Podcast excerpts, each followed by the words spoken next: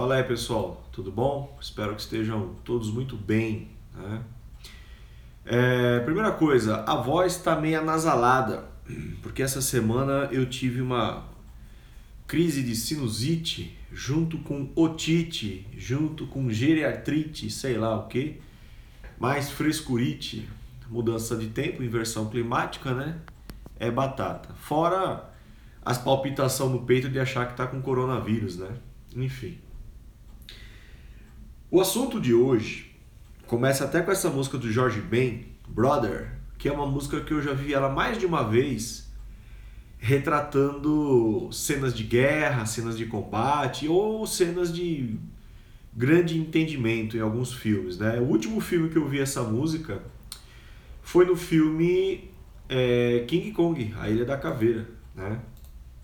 E, e me chamou a atenção, porque eu falei, poxa, que legal, né? No, no filme americano do George Benjamin, mas já apareceu em outros filmes também. Então, o assunto de hoje, eu vou até colocar algumas músicas. Esse podcast vai ser longo.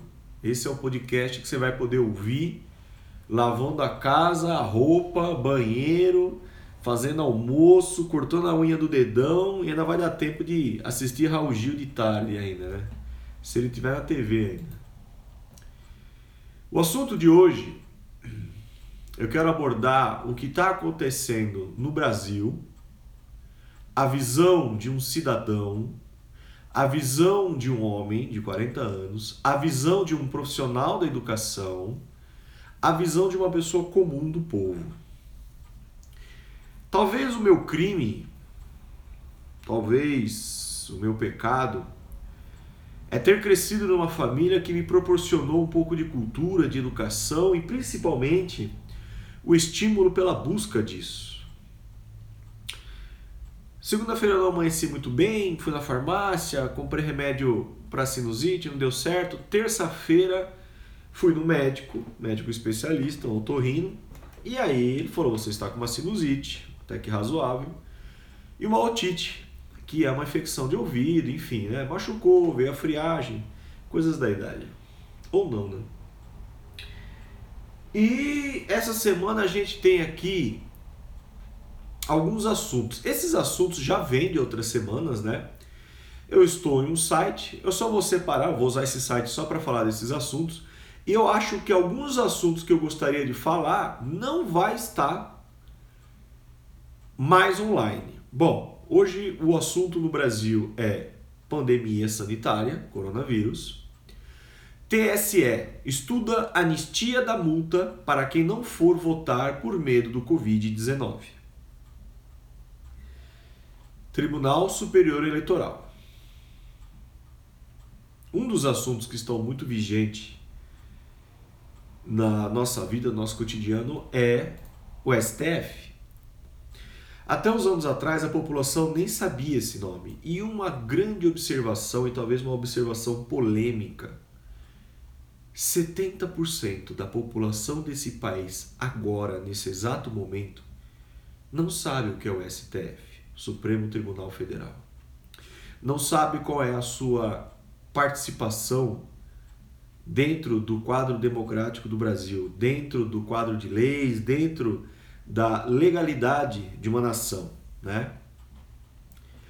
O que algumas pessoas têm percebido é como esse órgão tem aparecido ultimamente na mídia.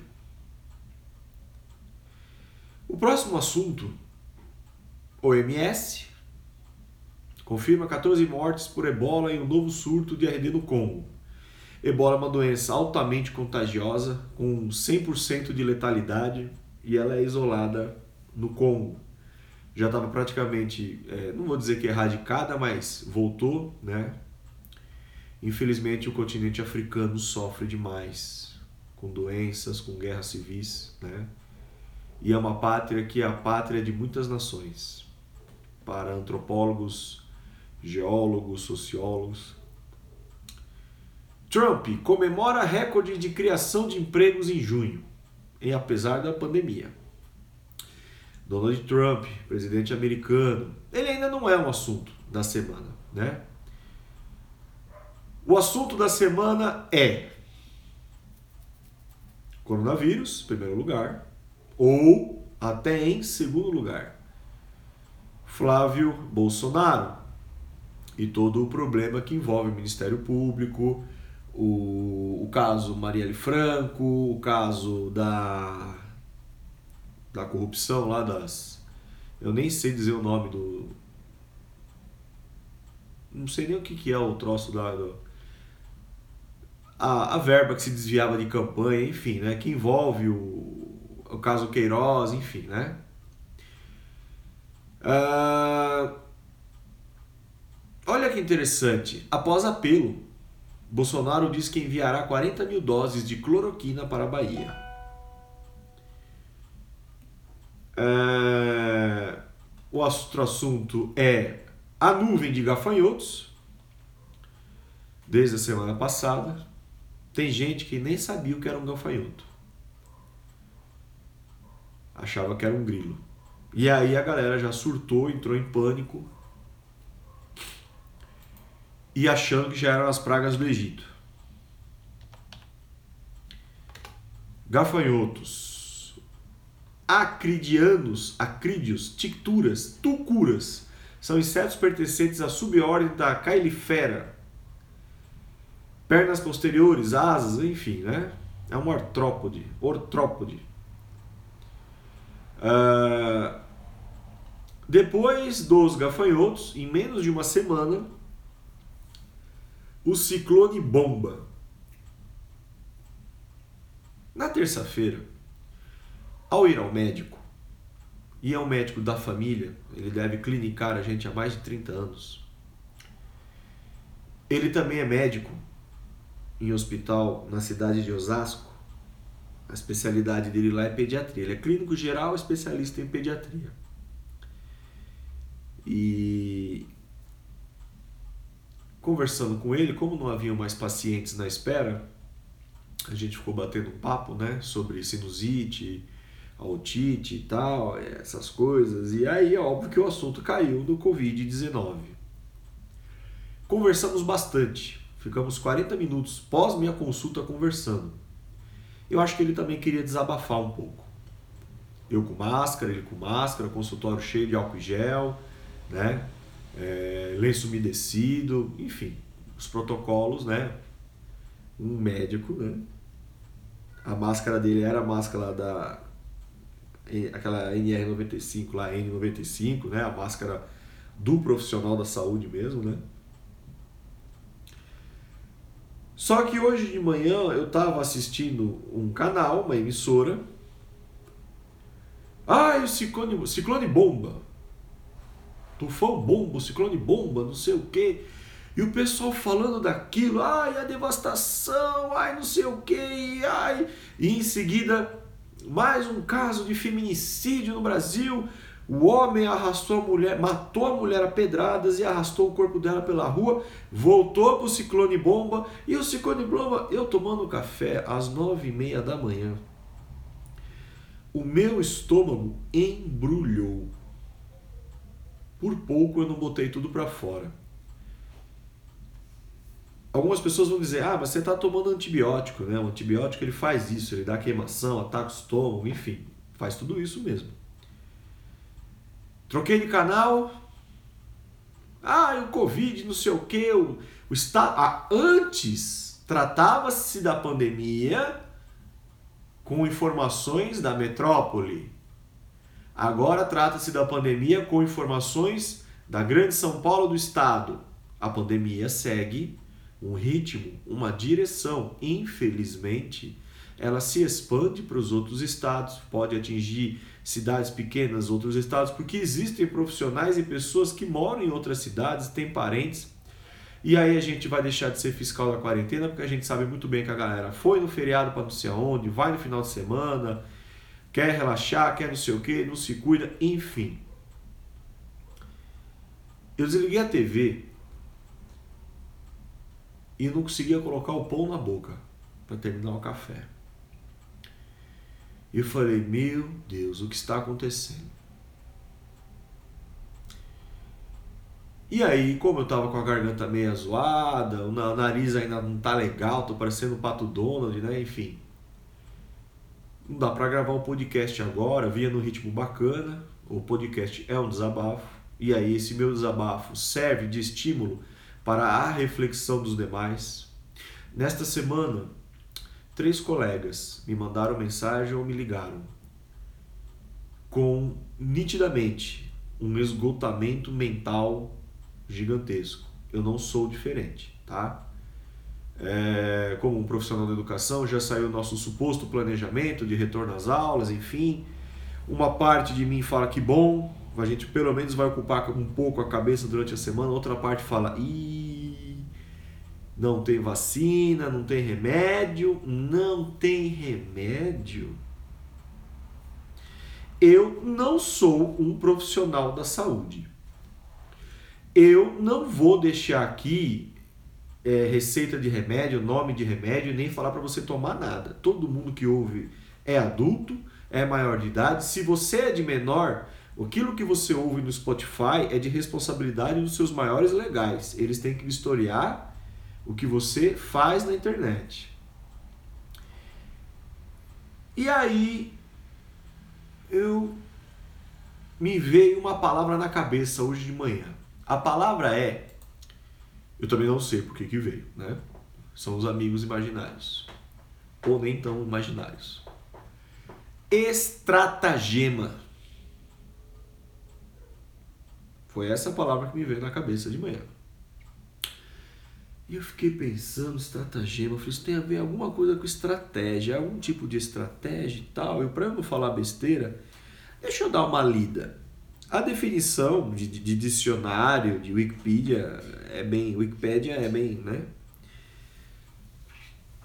Mas o que veio de sugestão de leitura para entender o que, que é um estratagema, que me chamou a atenção. Estratagema é um componente estratégico que se emprega em uma operação. É um tipo de uma estratégia, é um componente. Frequente, frequentemente de caráter militar. Se é uma estratégia de combate, de ação, é óbvio que será de caráter militar. Não, não vou falar bem de Bolsonaro, não vou... Ai, volta à ditadura, não. Ah, um outro assunto que agora eu percebi são as trocas de elogios em redes sociais. A gente tinha, há um tempo atrás, as acusações e difamações. Ah, os esquerdopatas. É... Ah, agora é o, é o gado. Ah, é gado. A bolsominion, não sei o que, enfim, né? E o coisa mais irônico é ver um chamando do outro o mesmo nome. É, como assim? É o primo, a, a minha opinião é o primo pobre e o primo rico. É um xingando o outro, a mesma coisa, né? A gente vai chegar lá, porque também nesta semana eu tive uma conversa com um grande amigo meu, ele é um professor de pedagogia Waldorf, né? É a pedagogia que eu sou apaixonado, é do austríaco Rudolf Steiner. Para mim é uma das melhores pedagogias do mundo. Ela não é perfeita, mas se você souber trabalhar com ela, Maria Montessori, Piaget, Vallon, enfim, se você souber trabalhar e tiver amor pela sua profissão, você vai ser um excelente professor, né? Uh, conversando com ele, ele me soltou uma frase do Karl Marx que somente aqueles que estudaram a sério. Ele é um professor de filosofia, ele é um professor, ele trabalha em um colégio particular, dando cursos preparatórios, ele ministra filosofia, e na escola de manhã ele é um professor Waldorf. É... Estratagema, juntamente com sua necessária componente de logística, também tem a ver com logística. Logística é... uma das matérias trabalhadas e ensinadas em cursos como gestão da produção, administração, marketing, uh, engenharia, né? A logística é uma ciência militar, né? Ela foi desenvolvida para deslocar tropas, mantimentos e artilharia, né? Quanto melhor for a sua estratégia logística, maior a sua probabilidade de vencer uma batalha, até uma guerra. Curiosamente, nós tivemos no nazismo, é, dos seus diversos generais que o Hitler teve, né? Ele está fazendo apologia para o Hitler. Não, não estou. Nada justifica. Mas tem um, um indiano, e agora eu não vou lembrar o nome dele, ele é um guru indiano, não é o Osho, é um outro. Depois, quem tiver curiosidade me pergunta pelo e-mail ou no próprio podcast, eu respondo o nome dele. Ele falou, ele foi, Hitler foi o maior administrador da história. E ainda dentro do assunto de estratagema. A plateia que assistia aquela palestra dele ficou extasiada, tipo, ficou, o pessoal ficou em choque. Ele falou, ele foi o melhor administrador da história. O ódio, a intolerância pelo judeu já existia há muito tempo. Já existia a competição pela questão econômica, a perseguição, fatores. Toda a história, coleguinhas, tem três lados.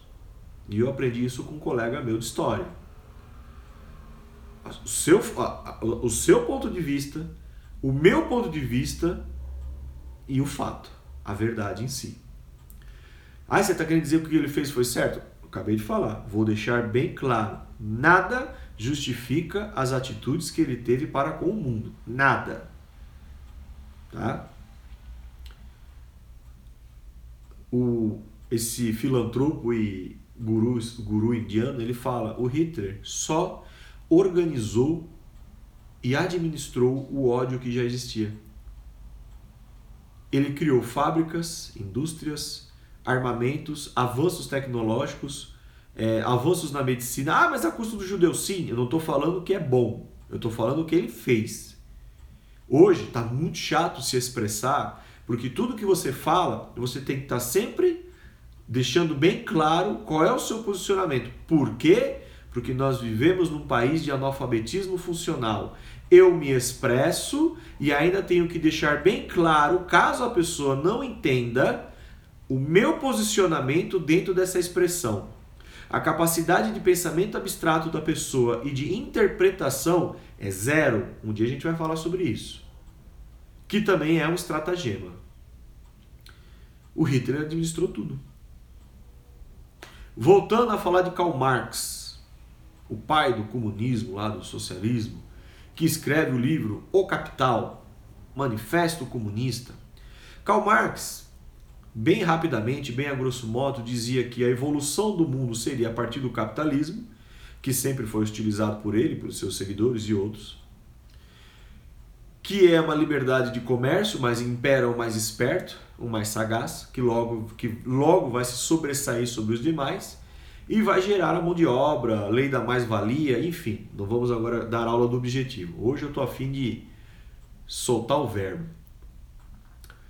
Karl Marx fala do socialismo como uma sucessão onde o Estado passa literalmente a cuidar da população. O Estado socialista recolhe tributos, né, os valores, e distribuirá por igual para toda a população os recursos necessários para a vida em comum. Medicina, ou seja, saúde, educação, trabalho, segurança, qualidade de vida. Tire você suas conclusões. O comunismo seria a última etapa dessa evolução de uma vida em sociedade, onde as pessoas não precisariam mais da existência de um Estado forte e totalitarista, sei lá, e elas passariam a se ajudar e conviver em comum acordo. Se eu sou um pescador e o meu vizinho é um marceneiro, eu poderia trocar peixes e outros utensílios e outros artefatos da minha horta com ele em troca de uma mesa. Seria o... a base, vamos, a grosso modo, o que seria o comunismo. O povo cuidando do povo. Aí os militantes de apartamento, indiferente de suas idades, falam assim, viu só? Mas quem estudou a biografia de Karl Marx, Engels, Max Weber, inclusive um amigo que é muito pouco falado de Karl Marx, que eu acho que esse cara é infinitamente pior que o Karl Marx, porque ele tinha ideias extremistas, né? Eu, eu tenho um pouco de medo desse cara. Ele é um cara meio... eu achei assim, na minha interpretação, meio que um Joselito, né? Umas ideias... Seu nome... ele é russo. Nasceu em trinta de maio de mil oitocentos e catorze. Não vou saber falar o nome da província onde ele nasceu, ele nasceu no Império Russo. Morreu em primeiro de julho de setenta e seis, na Berna, Suíça. sociólogo, filósofo, agitador, revolucionário, teórico, anarquista. A escola do anarquismo, interesses dele, sociologia, economia, história, política, tal, tal, tal. Estou me referindo a Mikhail Bakunin. Eu não vou saber falar no alfabeto cirílico russo. Mikhail Alexandrovich Bakunin. Uns diziam que ele era amigo próximo do Karl Marx, outros disseram que ele também influenciou, enfim. Fazia parte da tropa ali, né? Ah, mas Karl Marx morreu na, pro, na pobreza. Karl Marx falava, falava, mas vivia às custas do Engels, do Weber, não sei, enfim, morou. O cara molestou, enfim, só fez merda. Você não teve a capacidade de avaliar o trabalho do cara. Você discorda de Karl Marx? Não. De maneira alguma. Ah, então você é comunista? Não. Ah, então você é socialista? Não. Ah, então você defende o capitalismo? Eu vivo em um capitalismo, mas até então defendê-lo, nunca ninguém viu eu defendendo. Só que o, o Karl Marx soltou uma frase sobre o comunismo. Estou até procurando aqui para não falar besteira. Não sei se vai dar tempo, mas eu vou... É... Eu vou resumir para vocês. Para, o, para a pessoa, para o cidadão... Deixa eu, eu quero muito ler essa frase para vocês.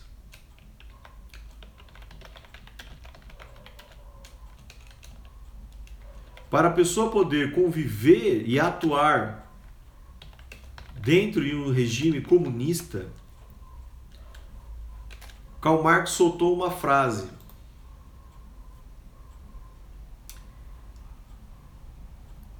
É, eu não vou achar agora, depois se alguém achar até me, me ajuda, que é bem legal. Para se viver em, de, em equilíbrio, em união dentro de um regime comunista, precisaríamos que o ser humano fosse um perfeito cristão. E eu conversando com esse colega, eu falei assim, ele falou, só sabe dessa frase os, as pessoas que estudaram mais aprofunda, aprofundadamente a biografia de vida, né, do Karl Marx. Porque se ele falasse essa frase em público, ele seria expulso dos círculos sociais que ele frequentava. Ele poderia ser até morto, né? Se o Bakunin ouvisse isso do Karl Marx, né, ele fala assim, hashtag afilandou, some daqui. Né?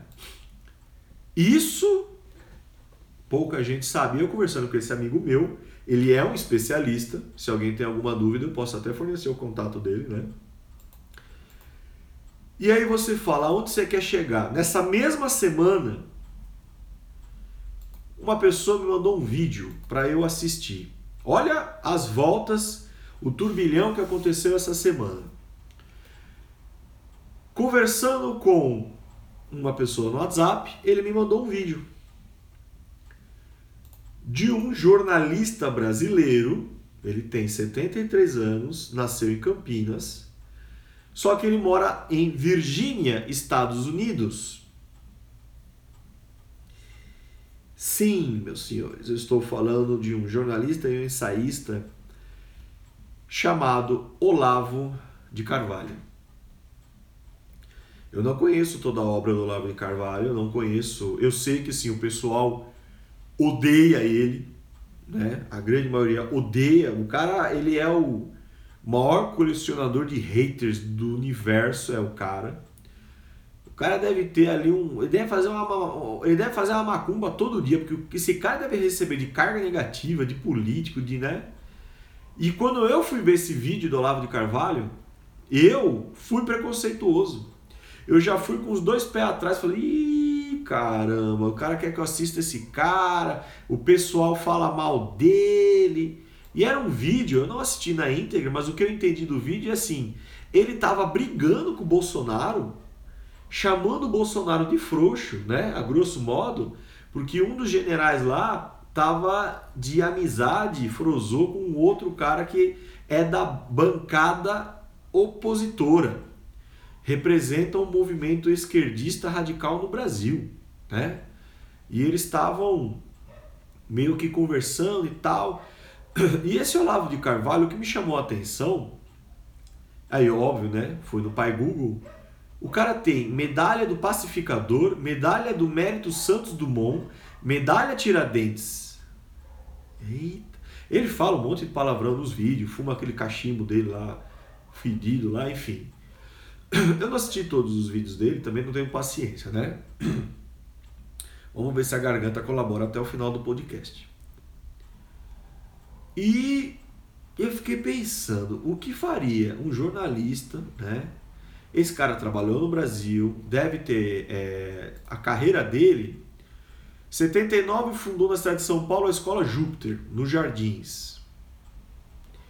oitenta tornou-se membro da Tarika, ordem mística muçulmana liderada por Firt Jurson. Ah, ele também falava dos muçulmanos no vídeo. Nos muçulmanos não, perdão. Ele falava dos maçons. Então ele é maçom, não sei se ele ainda continua sendo maçom. Ele falou, o pessoal acha que maçonaria... Ele falou, existe o bom cristão, o mau, mau cristão. Existe o bom maçom e o mau, mau maçom. O cara se esconde atrás do título para se proteger de alguma coisa ou adquirir algumas vantagens. Eles eram... É, este general que ele estava falando para o Bolsonaro abrir o olho e dando bronco no general, para o general ser mais enérgico, é maçom. E este outro, que representa uma esquerda, também é maçom. Então ele estava meio que confiando no coleguismo e na ética maçônica. Ele falou, meu amigo, lá dentro é uma coisa, do lado de fora, né? Foi o que ele falou, de, é, existe o bom e o mal, em qualquer título que você tem, em qualquer lugar, né? Uh, noventa e seis publicou O Imbecil Coletivo. Esse livro, esse livro eu já ouvi falar, né? É famoso. Uh, dois mil e doze, Estados Unidos e a Nova Ordem Mundial, ele é um ensaísta, tal, uh, dois mil e treze, enfim, Olavo de Carvalho. Eu falei, aonde a fumaça, a fogo. Aonde a fumaça, a fogo. Terça-feira eu estou no médico. Ah, essa aqui eu vou deixar pro final, não vou falar essa, essa vai ficar por último. Aí eu falei, meu Deus do céu, né? Todos nós sabemos o que está acontecendo, ou pelo menos percebemos o que está acontecendo na mídia, né? O que realmente está... Literalmente você consegue hoje distinguir a personalidade de cada emissora, de cada veículo midiático, né? E você percebe por trás dessa personalidade as intenções dessa empresa, né? Deste órgão. Aí eu separei para vocês aqui o que é um jornal. Jornal é um meio de comunicação impresso.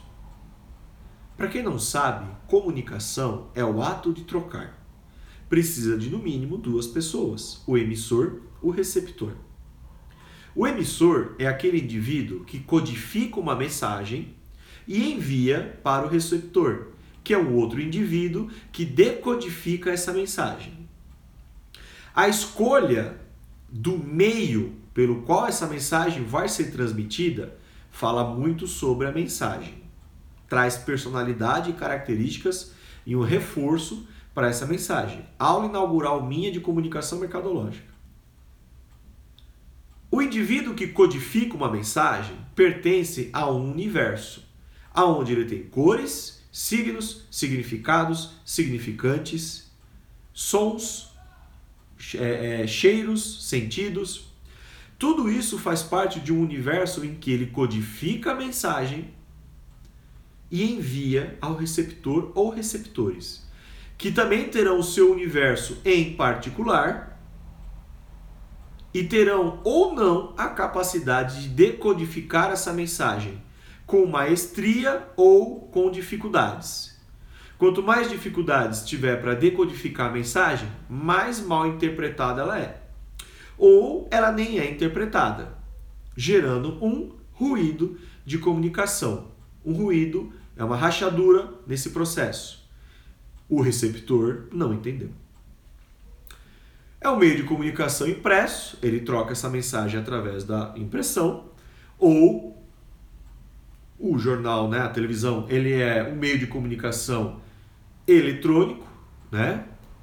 audiovisual tem mais recursos nesse processo de transmissão de mensagens. O produto derivado do conjunto de atividades denominado jornalismo. Ok. Vamos lá ver o que é jornalismo, que é uma formação dentro da área de comunicação social como a minha. Na época que eu me formei, você tinha três eixos. É o jornalismo, a publicidade e propaganda, ou só publicidade, e relações públicas. Não sei como está hoje, de acordo com o M E C. Jornalismo é a coleta, investigação e análise de informações para a produção e distribuição de relatórios sobre a interação de eventos, fatos, ideias e pessoas que são notícias em uma sociedade de modo geral. Então, é coleta, investigação, análise, produção e distribuição. De todas essas etapas, elas possuem métodos de serem feitos. Ok. Função do jornal impresso ou televisivo, né? O meio eletrônico. Abrangência. Seus conteúdos são razoavelmente acessíveis ao público geral. Isso é um critério e uma característica quando a gente fala de um jornal de canal aberto. Periodicidade. É publicado em intervalos regulares, diariamente, semanalmente, quinzenalmente, mensalmente, assim por diante. Atualidade. Sua informação é atual. Universalidade. Co- cobrem um amplo número de assuntos. Política, economia, violência ou segurança, saúde, educação, é, curiosidades, né? Cultura, enfim, é muito vasto esse universo do jornal. Olavo de Carvalho, assim como qualquer outros que a gente conhece, são jornalistas também. Então essas são as funções de seus cargos, né? Uh, logística, voltando um pouquinho lá dentro do estratagema. Uh, deixa eu só pegar. É uma especialidade da administração. Já errou. É do militar. Veio do exército, né? Enfim. Se eu ficar batendo na tecla do militar, vão achar que eu estou sendo defensor do militarismo, da direita, enfim. Eu estou igual um meme que eu vi esses dias que está escrito assim: pega fogo, cabaré. Eu estou assim. É uma especialidade da administração responsável por prover recursos. Lembra que eu falei da guerra? Pessoas, armamento ou alimentos, né?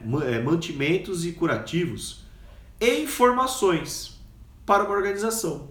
Tudo que você compra e é entregue na sua casa, ou você compra e compra no mercado, por exemplo, tudo isso gera informação. Informação gera análise. Análise gera interpretação. Interpretação gera entendimento. Gera novas estratégias. Olha que ciclo maravilhoso. Aí fui eu no médico. Terça-feira ficamos conversando sobre covid dezenove no Brasil e no mundo. Todo mundo, ou pelo menos os que eu conheço, estão preocupados, com medo. Eu sou um que tem dia que a gente quer chorar em posição fetal, né? Os amigos mais próximos, as amigas que dão risada, né? É... Mas eu vinha já de um, de um bom tempo para cá com a sensação de não é só isso. Tem algo por detrás. As pessoas falam, não assista a T V, mas a gente quer assistir porque a gente fica preocupado, diminuiu, diminuiu, aumentou, e aí? Chegou um remédio, tem vacina, a família tem gente de idade, né?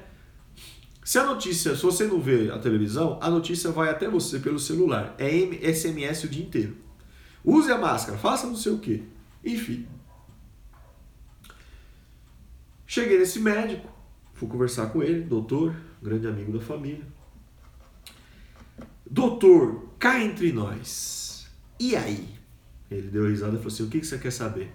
O que que tá pegando de verdade?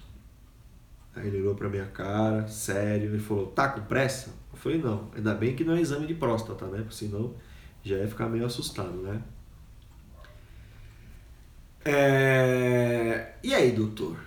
Covid. Ele falou, amigão, pegou um papel, o verso de uma receita velha, e falou: você vai assistir uma live desta doutora, doutora Lucy Kerr, K E R R.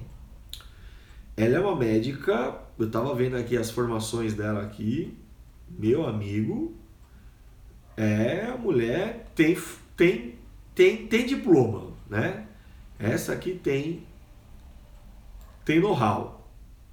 E aí, ele falou, você vai assistir essa live, era uma live, é só jogar no, no YouTube, live doutora Lucy, com Y, Lucy Kerr.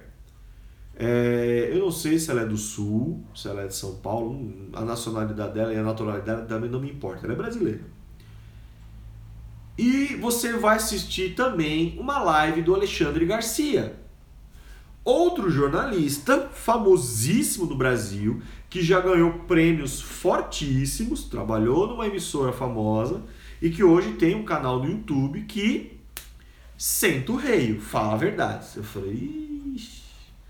Aí ele falou assim pra mim, você já ouviu falar em protocolo profilático? Aí eu falei, não, eu nem sei o que é profilático, doutor. É, e vou até pegar pra vocês a definição bem simples. Profilático, não tem. Tem sim, tô brincando. A palavra profilático ou profilaxia refere-se a um conjunto de precauções que tem como objetivo evitar uma doença. Um tratamento profilático é um tratamento preventivo. E eu falei, então o profissional da saúde tem. E aí ele citou, por exemplo, o tratamento profilático de um convênio de saúde no Brasil, né? Ah, eu não sei se eu deveria falar isso aqui pra vocês, cara. Vai ter nego que vai querer comprar remédio, enfim. Como já tá no YouTube, tá bombando. É... Eu falei, doutor, existe tratamento profilático pro Covid? Sabe quando o seu mundo congela? Eu, eu senti um gelo no corpo, um misto de raiva, de ódio, de... Eu falava, como é que é, profe... o doutor? Olha, o professor... Ele falou, amigão, é, esta empresa, esse convênio médico particular no Brasil, adotou um, um, dos, um dos protocolos, ou seja, procedimentos profiláticos para os seus profissionais que foram trabalhar e ajudar em Belém, no Pará. Contágio. Mortes, aliás, zero. Contágio, meia dúzia de médico que não quis tomar. Não vou falar todos os remédios, né? Vou falar só os dois. Bom, o remédio que é mais comumente receitado é um antibiótico chamado azitromicina.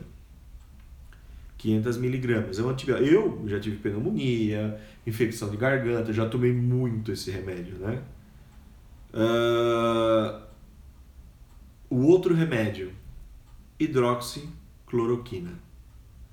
Eu falei, o senhor tá brincando, isso mata? Ele falou assim, mata? Só um instante.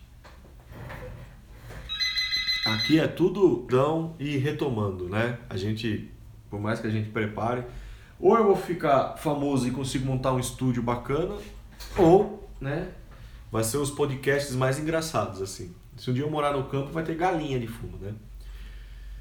Hidroxicloroquina. Eu falei, doutor, o senhor está tomando esse remédio? Esse remédio faz mal, ele mata. Ele falou, mata, Jonathan? Sabe o que mata? É um remédio custar o que ele custa, tão baratinho, e principalmente se ele for produzido em larga escala, em comparação ao valor de um respirador hospitalar. Eu falei, você tá de brincadeira. Sabe quando você entra num processo de negação? Você não sabe se você chora, se você fica contente. É, é um negócio assim...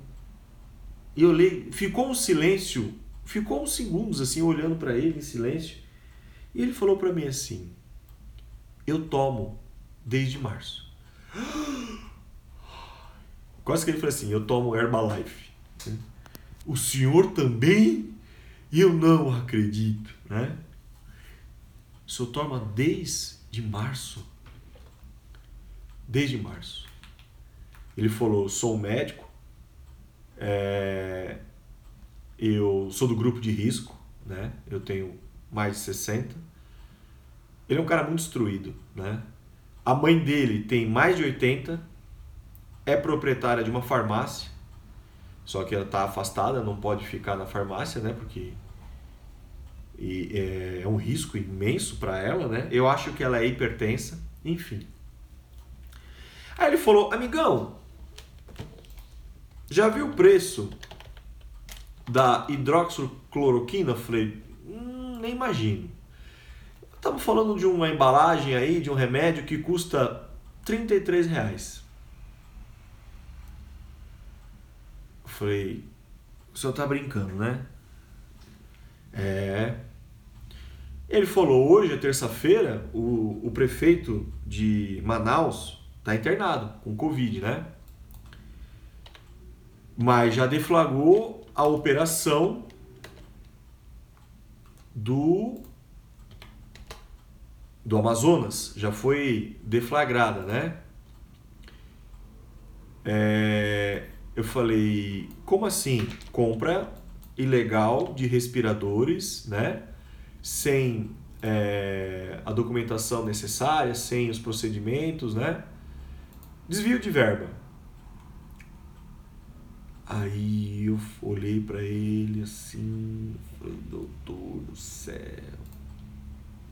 o senhor não brinca com isso não. O senhor não brinca com isso não. Ele falou, e o outro remédio? Ele falou, você não precisa acreditar em mim. Não é? Não precisa... É... é... Você vai assistir o, o documentário da doutora Lucy Kerr. Tá bom. O remédio é um remédio que foi descoberto no Japão. Deixa eu até pegar o nome do cara que descobriu, porque ele ganhou, junto com o outro médico, eles ganharam um prêmio Nobel. Eles ganharam um prêmio Nobel. E ela foi descoberta e patenteada em mil novecentos e oitenta e um. Ele estava fazendo um estudo de solo, alguma coisa desse tipo, né? E ele percebeu que é, uma bactéria, né, faz lá o procedimento, não sei explicar tecnicamente, tinha um amplo, um amplo espectro antiviral, né? Fez os testes, tal, e depois ele manda para um outro amigo dele, né? Eu quero achar a origem do nome do cara que ganhou o prêmio Nobel. Eu achei isso assim, um negócio muito estranho. E eu quero achar a história do cara aqui. Não vou achar. Aí não sei o que, Campbell mandou para este outro profissional que tinha mais recursos, um laboratório, fez o teste in vitro, depois em pessoas, deu certo, ela tem um amplo espectro viral, ela serve para piolho, parasitas, um monte de coisa. E ela é usada, muito usada, na África, como um medicamento como um medicamento profilático, porque na África nós temos doenças seríssimas lá, doenças que são transmitidas por uma, uma mosca negra que causa cegueira, enfim, né, um monte de coisa e tal, é... até dengue. Olha, em estudos anteriores, a ivermectina chegou a apresentar eficácia para frear a replicação de alguns vírus, como da dengue e até o vírus da AIDS H I V. Mas, assim como no covid dezenove, sua eficácia também não é comprovada. E aí é onde eu cheguei. Por que tem órgãos midiáticos que falam que vá por aqui e outros falam, não, não é comprovado? E agora vocês sabem o que eu estou sentindo há quatro meses em casa de quarentena, quando você vê órgãos, é, é, canais, emissoras, veículos jornalísticos, cada um falando uma coisa, e você percebe o interesse de cada um por detrás, né? E ele me contou mais sobre isso daí, sobre... por exemplo, a cidade de Porto Feliz, que recebeu um kit, um kit profilático, e que é efetivo. E ele falou, por que que na mídia nós não temos notícias sobre a Etiópia, a África do Sul, esses países de baixíssima renda, que as pessoas vivem situações de extrema pobreza, e que a mídia estava apavorada, apavorada entre aspas, né? Um urubu esperando a, a, a, a, a caça morrer ali para virar carniça, né? E lá não se alastrou tanto. As estatísticas, eu falei, não, só tá de brincadeira comigo, doutor. Ele falou, pesquisa sobre a Etiópia. Eu entrei hoje no Google. Covid na Etiópia. Coisa de cem mortes. Não hoje, cem mortes. O total. Eu vou abrir novamente agora as estatísticas, que elas permitem que a gente possa escolher o país que a gente quer ver, né? Você consegue, é, é, pelo menos pelo aplicativo do celular é possível, né? Como eu estou no desktop, ele não vai me mostrar, talvez. Você consegue escolher o país que você quer ver e acompanhar as estatísticas. Consegui. Vamos lá. Etiópia. Eu, depois eu fui ver a África do Sul, outros países, né, pobres da, da, da, da... Casos confirmados na Etiópia. seis mil casos. Você fala, opa, tá alto. Mortes. Deixa eu pegar aqui as mortes. Nem mostra direito. Mais quatro mortes. Você fala, ué, como assim? Por milhão por pessoas, cinquenta e quatro casos. Eu falei, não, não, não, não, não. África do Sul. cinquenta e uma mortes. três mil casos, mil quatrocentos e setenta e oito casos recuperados. Ele falou, viu só? Vai ver a live. Depois você assiste é, Alexandre Garcia e tal. E eu fui ver. E ele falou, tem uma reportagem de dois mil e dezesseis de uma repórter famosa, falando sobre um remédio brasileiro que seria a suposta a suposta cura, se eu não me engano, para o Zika vírus. Era o Zika? Deixa eu ver se é isso mesmo. Em dois mil e dezesseis, o jornal Plim Plim, né, anunciava... Essa, essa foi de doer, não vou nem colocar o áudio, só quero ver. Dois, tá no YouTube. Curioso, dois mil e dezesseis, jornal tal anunciava hidroxicloroquina no combate de Zika vírus. Oh. Aonde você quer chegar? É para eu sair agora correndo e ir na farmácia comprar esse remédio? Não, já tá em falta. Já tá em falta... Agora é só com prescrição médica, ele é tarja vermelha. Ele é um remédio que, pelo que eu assisti da live, eu recomendo assistir essa live. Ele é um remédio, ele só é contraindicado para pessoas que têm meningite, né? Deixa eu até ver o que tipo de meningite aqui para não falar besteira.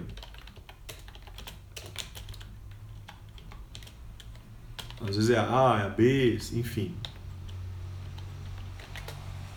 Deixa eu ver.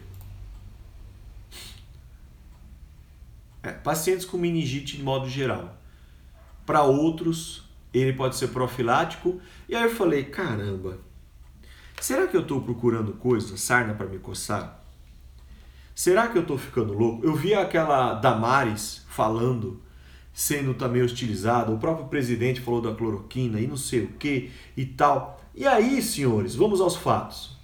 Dois médicos famosos que atuam no governo do estado de São Paulo e que apareceram muitas vezes no jornal, na hora do almoço, assessorando o governador, os dois contraíram Covid, porque estavam expostos. Foram tratados com?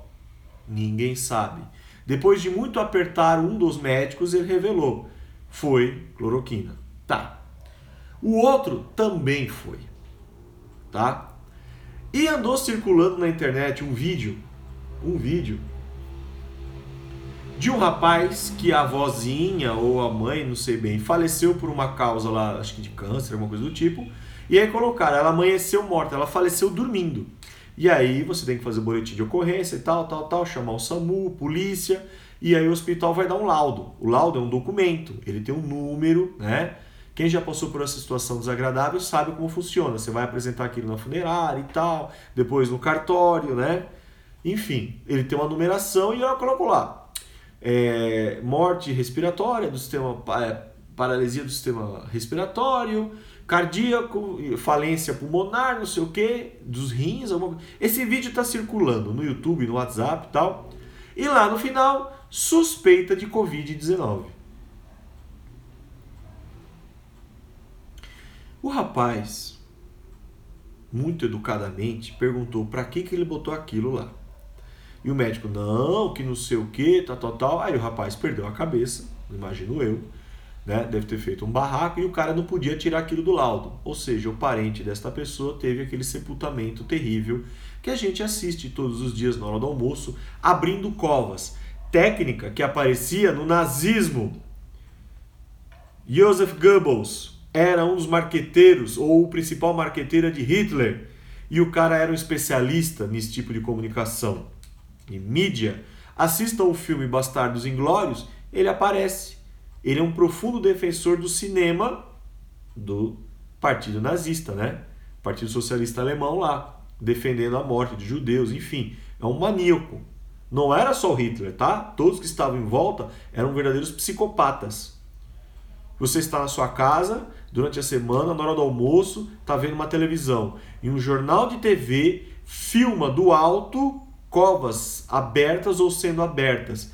É ou não é para horrorizar a população, ou pelo menos uma parcela da população brasileira que está usando máscara, que está em casa, que está de home office, que está cansado, que está esgotado mentalmente? E aí eu perguntei para esse médico também. E aí, é verdade? Ele falou, houve um caso na nossa equipe que a mãe do colega veio a falecer porque ela tinha câncer e deu a metástase, que é o nível avançado, não tem volta às vezes. É, a maioria das vezes não tem volta. E ele falou, o filho, junto com amigos, alguns amigos são até policiais, e falaram, ela tem câncer, correto? Ela passa no oncologista, faz tratamento, noventa anos, infelizmente veio a óbito, metástase. Os amigos deram uma boa olhada para o médico e falaram assim, você vai fazer o laudo. Se você colocar Covid aí, é bom que você já faça um laudo para você também. Não, mas veja bem, não sei o que. Enfim, perderam a cabeça, ficam nervosos. Diz que quase saiu tiro dentro do hospital. Não sei se foi em Osasco. E ele me explicou. Sim, a cada óbito com suspeita de Covid, suspeita, eu não preciso fazer perícia, não preciso fazer biópsia, não preciso fazer teste clínico. Já partiu, né? Infelizmente, quanta gente não partiu, não foi embora por outras causas e não tiveram respeito por essas famílias, dos seus familiares, de fazer um velório de acordo com a sua crença, com a sua religião. E, quanto... e eu falei, e aí? Ele falou assim, não é só isso.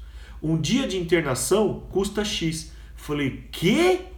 Sim, esta verba vem para este órgão público, ela vem de tal lugar. se alega a higienização do lugar, o aparelho. Eu falei, ele falou, é, amigão, vivemos uma guerra ideológica e política. Eu, ele falou, se precisar de alguma coisa, alguma emergência, não vai comprar agora, não vá se automedicar, não faça isso.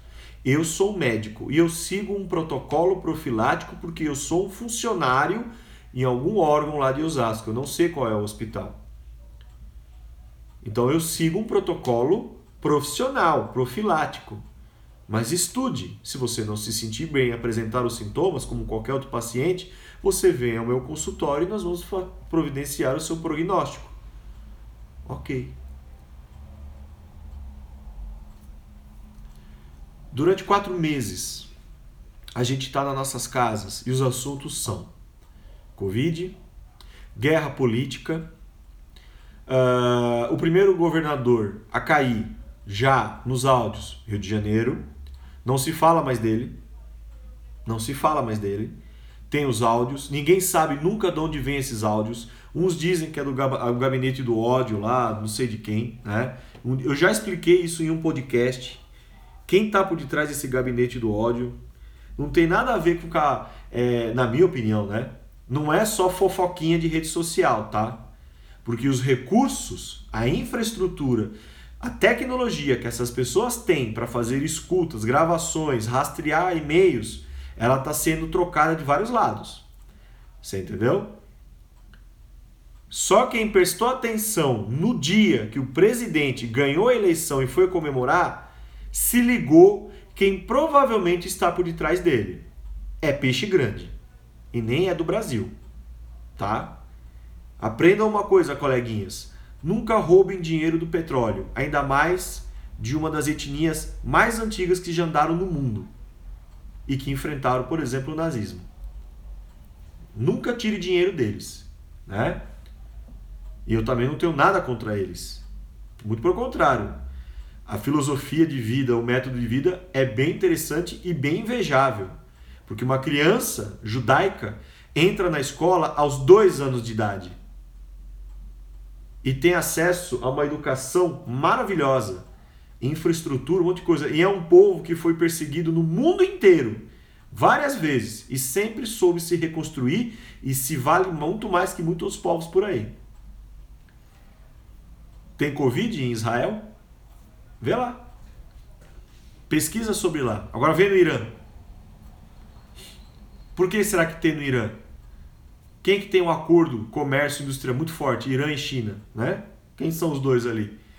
Enfim, quatro meses em casa, Covid, guerra política, bolso, é, bolsominions, bolsogado, não sei o que, gado. Aí tivemos aquela coisa horrível lá nos Estados Unidos. O homem foi... Meu, a cena é horrível. Aquilo não é jeito de abordar um, um, uma pessoa, não é? Aquilo não se discute, tá errado, o policial tem que ser preso, tem que pagar. Aí a galera já foi pra rua. Hoje quem tem um celular filma tudo.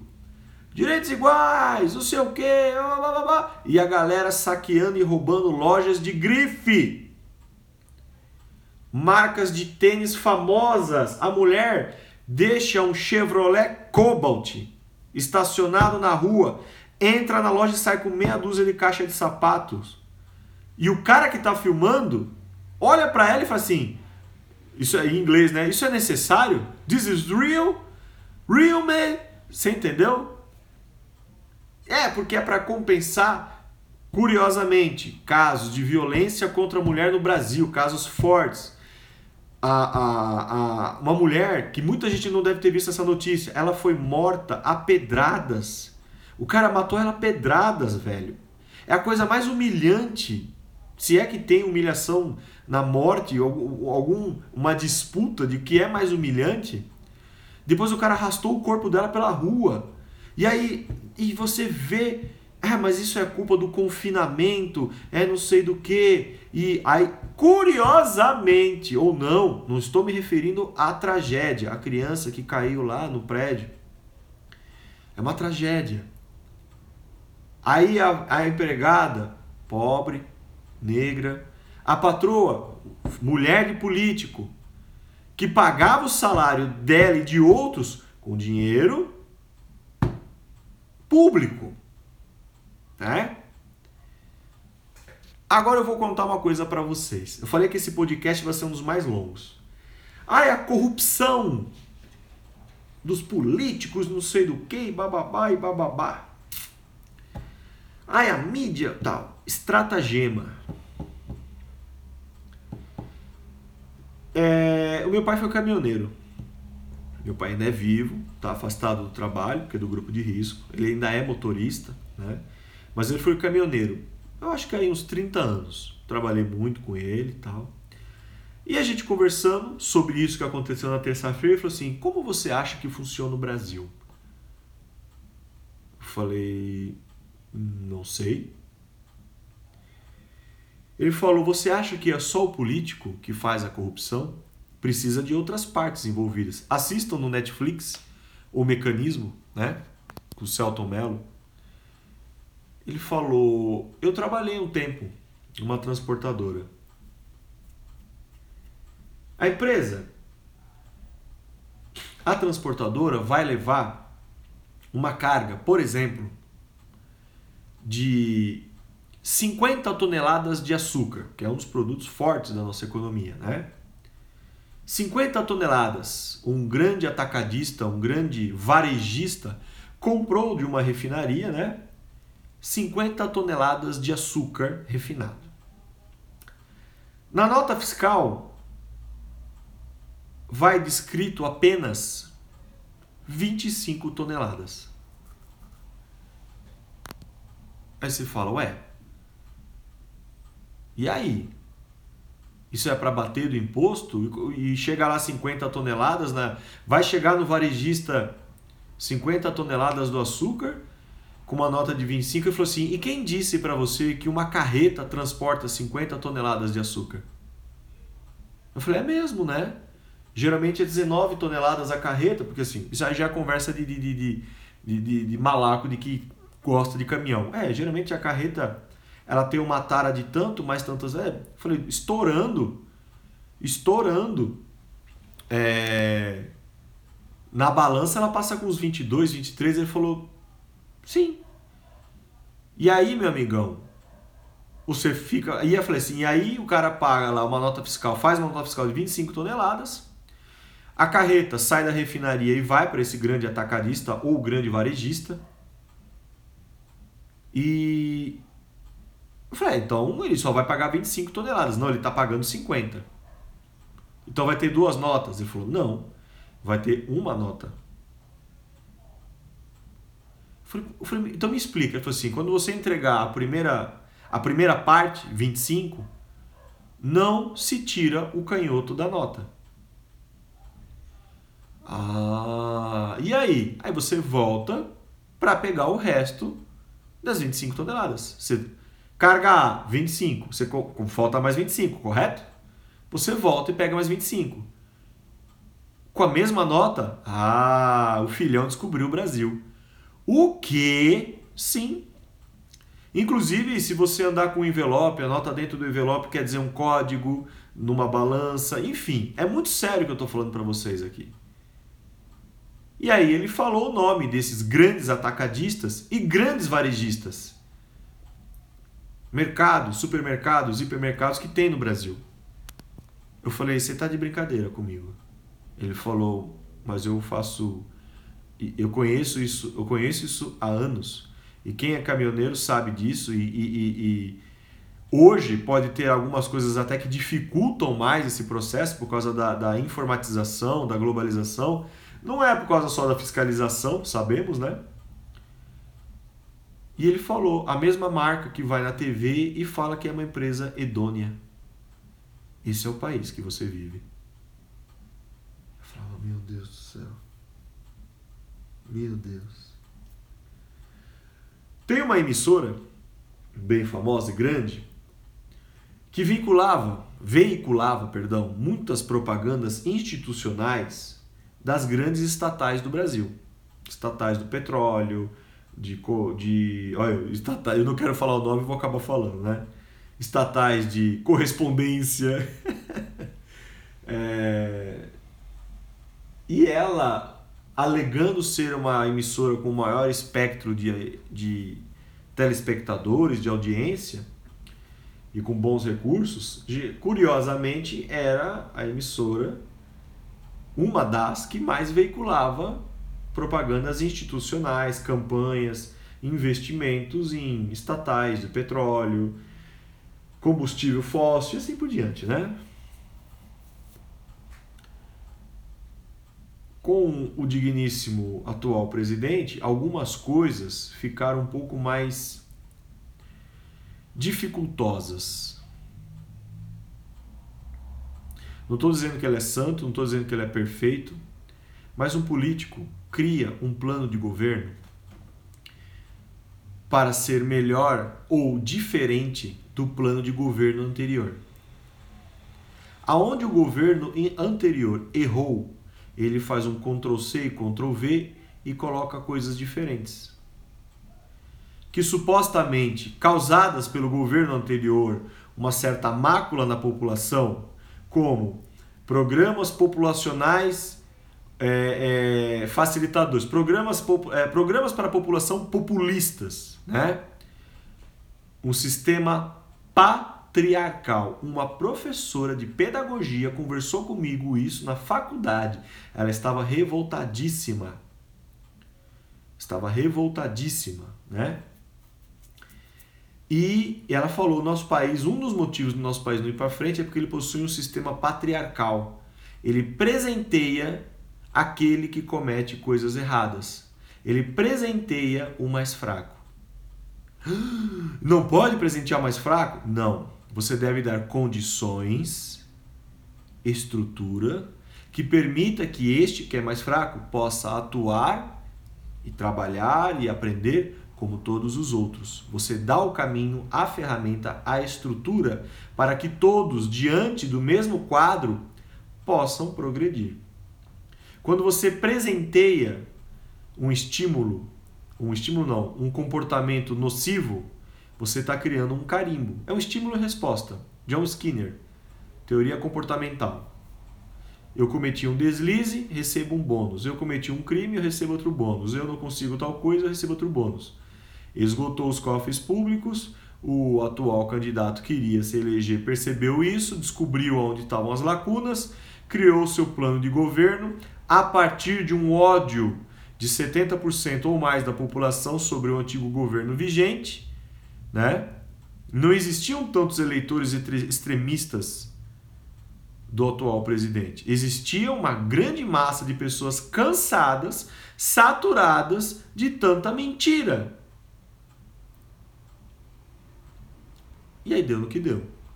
Pelo menos, uma coisa que eu percebo, não quer, que ele, não quer dizer que ele esteja fazendo corretamente, mas ele está tentando seguir o plano de governo dele. Por isso, tanto alvoroço, por isso uma emissora que fala do nome dele quinhentas mil vezes no dia, uma não, outras também, né? Por isso nós temos governadores que usam o horário do almoço para falar sobre pandemia, na verdade estão fazendo campanha eleitoral, as eleições não foram adiadas como deveriam ser adiadas, o futebol está voltando, o final do ano vai ter Natal e fevereiro vai ter Carnaval. E a população não estará totalmente vacinada. Estratagema. Esse é o país que você mora. Aonde eu vejo uma massa de pessoas, um público mais jovem, colocando em suas redes sociais antifascismo. Às vezes antissocial, sempre antifascista. Olha, eu sou uma merda como pessoa, eu não gosto de mim, eu não gosto de interagir com os outros, eu não gosto de viver em, em comunidade, eu, às vezes eu sou chata, tá? Às vezes eu sou um cocôzinho. Mas eu sou antifascista. Eu me pergunto quantas dessas pessoas, quantas destas pessoas em sala de aula perguntaram para os seus educadores de história, geografia, filosofia, sociologia, quem foi Benito Mussolini, quem foi o Hitler, quem foi Joseph Goebbels, o que é realmente o fascismo, por que que isso surgiu no mundo, por que que surgiu o nazismo no mundo. Não surgiu porque choveu e a pessoa, ah, hoje eu tô, de, tô meio azedo, vou criar um holocausto no mundo. Tudo tem um princípio, causa, motor. Filosofia pura, cara. Esse é o país que a gente vive. Que agora está abrindo o comércio e que agora atingimos o platô. O nosso país nunca vai atingir uma curva. Não teve lockdown, não teve um break. O que, que é uma curva? O pouco que eu entendo de estatística é um corte abrupto em uma linha crescente. Aí você tem uma curva. Plano cartesiano, sei lá, René Descartes. Vai estudar René Descartes, X, X e Y. Esse é o país que a gente vive. E eu vou falar para vocês. Existe grupos de pessoas, infelizmente, não deveria, mas existe, uma minoria desperta, que lê, que procura se informar, que sabe que nem tudo que reluz é ouro, sabe que isso aqui não é tão perfeito, esse aqui também não. Ah, o próprio Karl Marx. Eu juro que eu vou achar essa frase e eu vou postar em algum lugar. Sabe-se que é preciso andar no caminho do meio, que é o caminho do equilíbrio. Nem tanto ao mar, nem tanto à terra. Um público jovem usando as suas redes sociais para disseminar um ódio, brigando entre si, bolsominion, esquerdopata, não sei o quê. E esse povo tem muitas vezes dezesseis, dezessete anos, nem vota ainda, não sabe nem o que é ser um administrador de uma metrópole. É, é, não estou defendendo político, hein? Eu não defendo político. Esse povo não pegou um livro para ler, não lê um jornal. A pessoa não tem a capacidade de falar assim, olha, nessa semana eu li dois jornais diferentes. Este tem um viés político, esse tem outro viés. Olha, ontem eu assisti um pouco dessa emissora, hoje eu assisti um pouco desse. Não tem fundamentação em nada. E muitos, tem até um, uns canais do YouTube, é um cara do Sul, eu não sei o nome dele, não sei se, acho que é Nando Moura, né? Ele é um cara que se posiciona, dá a opinião dele e tal. E ele já ouvi ele falar várias vezes e outros. Militante de apartamento. Dentro daquele quarto de dois por dois, em um apartamento do nono andar, tem agora uma mula, uma besta quadrada, printando, replicando, retuitando mensagens de ódio contra uma coisa. E, olha a alternância. Ele manda uma mensagem contra o governante, sei lá, qual que é atual, um presidente. Ele ataca um público em específico, por exemplo, um público que é, faz, é, um público que faz oposição ao movimento L G B T. Ele vai atacar aquele público. Aí daqui a pouco ele compartilha um meme de zoeira. Aí ele faz um TikTok. Aí ele vai compartilha mais um meme de autoajuda. E depois ele faz mais uma. Aí ele vai no Tinder. Curte umas fotos. Esse é o perfil de muitos brasileiros hoje, que daqui a cinco anos, dez anos vão estar no mercado de trabalho. São os futuros médicos, futuros professores, engenheiros, enfermeiros. Esse é o nível de imbecilidade dessas pessoas, que caíram num estratagema que nada mais é oriundo lá do podcast Os Primeiros, que falam sobre sistema. Eu acho que uma hora eu vou estar fazendo um podcast aqui, vai ter um laser vermelho, algum atirador de elite. Esse é o mundo que a gente vive. Um verdadeiro discurso de ódio, de ressentimento. Ah, agora tem a desculpa. Não é porque você é tal coisa que tal coisa não dói. Dói, gente. Eu bato nessa tecla e sempre vou bater nessa tecla e sempre vou usar a frase do Paulo Freire. Quando a educação não é libertadora, o oprimido quer o lugar do opressor. Quando você não mostrar para as pessoas que o conceito de justiça não é devolver na mesma moeda, e sim perdoar, compreender, trabalhar para que todos convivam em harmonia com as suas diferenças, a gente sempre vai ter esses estratagemas, esses controles. E esse clima de merda que a gente está vivendo no nosso país, de um povo que não fomenta a sua cultura de raiz, de um povo que não sabe é, poupar. No, no primeiro sinal da pandemia, deixa eu comprar quinhentos quilos de papel higiênico. Eu falei, é gripe ou é diarreia? Eu preciso saber. Porque se for diarreia, eu sou o grupo de risco máximo. Eu tenho D N A de pombo. Eu comi, eu preciso ir no toalete. Tem muita gente que é assim. Tem gente que tem até é, é, é, síndrome do intestino irritável, né? Isso é uma doença diretamente relacionada a questões de ansiedade e tal. Tem um que chama síndrome de Crohn. É sério isso daí. Isso é uma doença séria. Eu preciso saber, porque de repente eu estou no grupo de risco. De repente eu vou ter que comprar uma máscara e usar um tampão na bunda, porque pode, o vírus vai entrar por lá, não é possível, né? Isso reflete o álcool em gel, a máscara.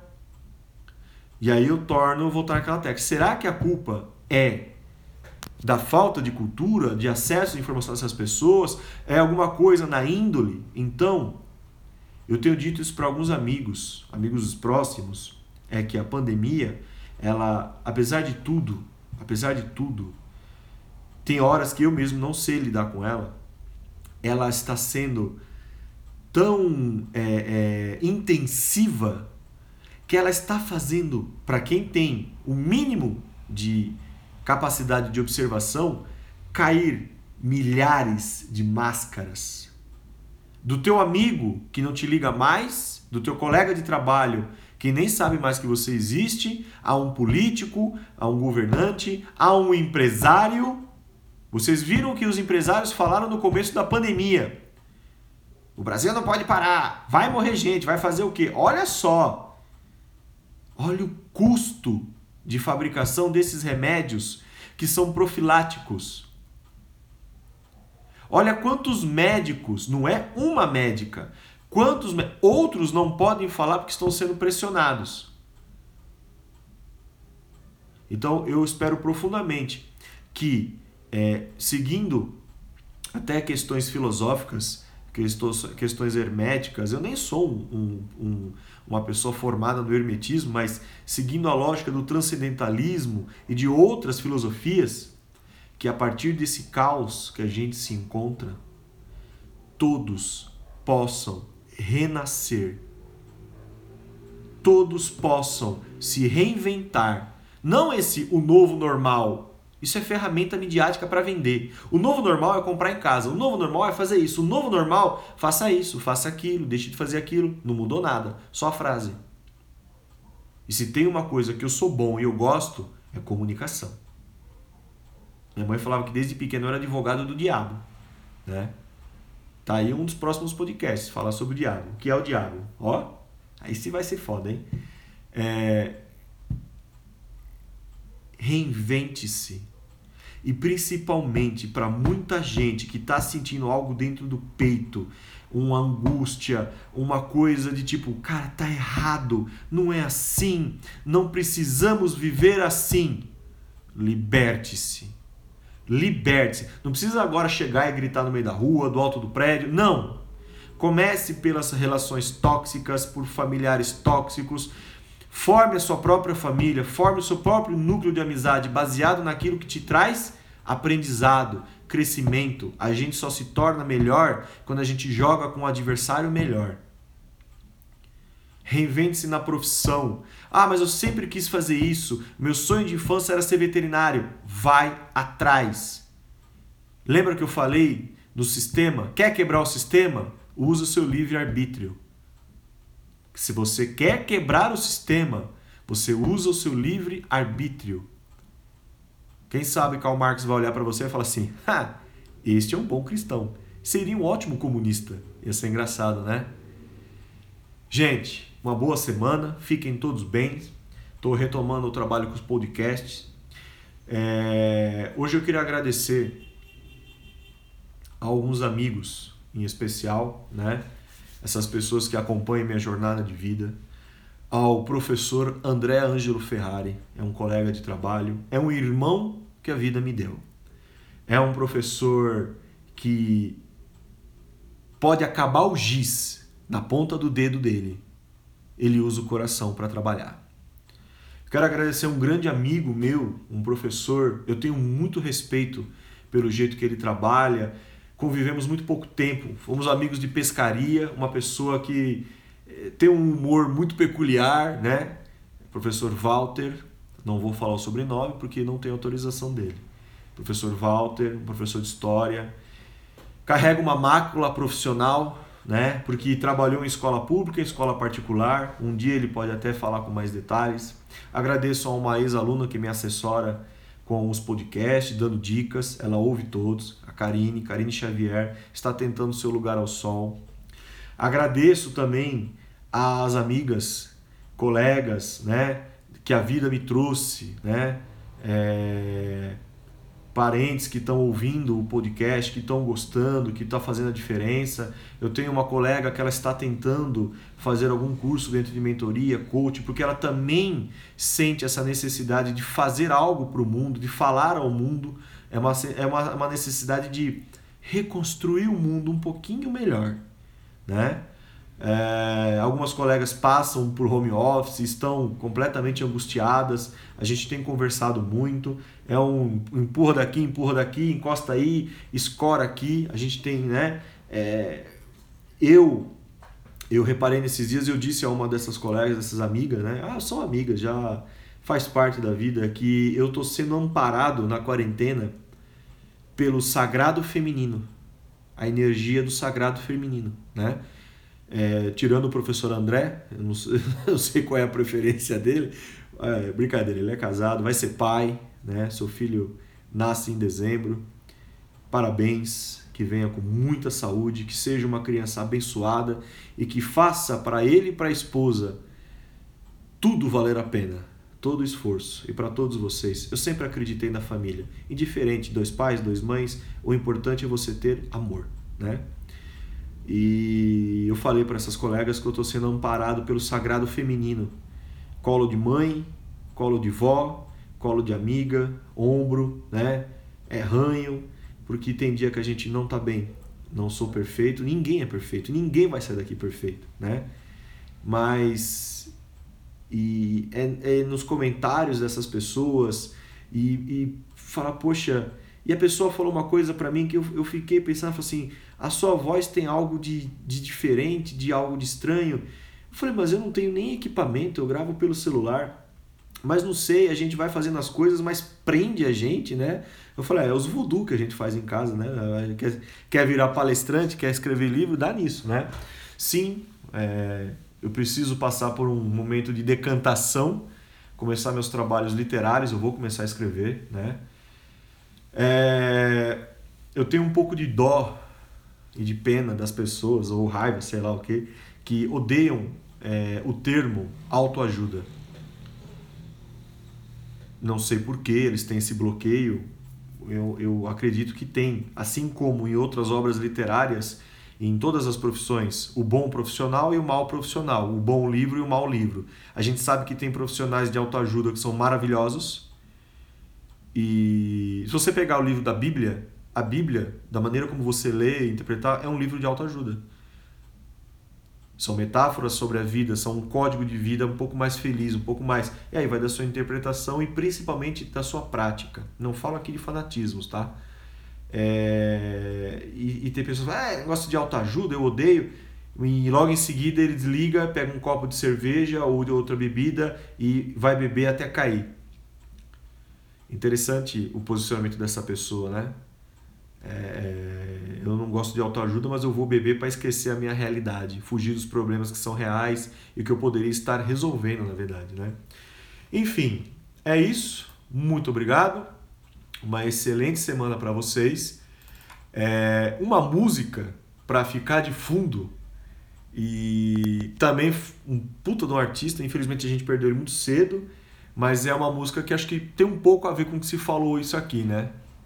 Gente, fiquem todos bem. Uma ótima semana. Muito obrigado pelo apoio, pelos comentários. É bacana, é muito bacana, né? Famílias são pessoas que a gente escolhe, né? Eu gosto muito da minha família, óbvio. Se eu não falar isso, vai dar, vai dar problema, né? Tchau!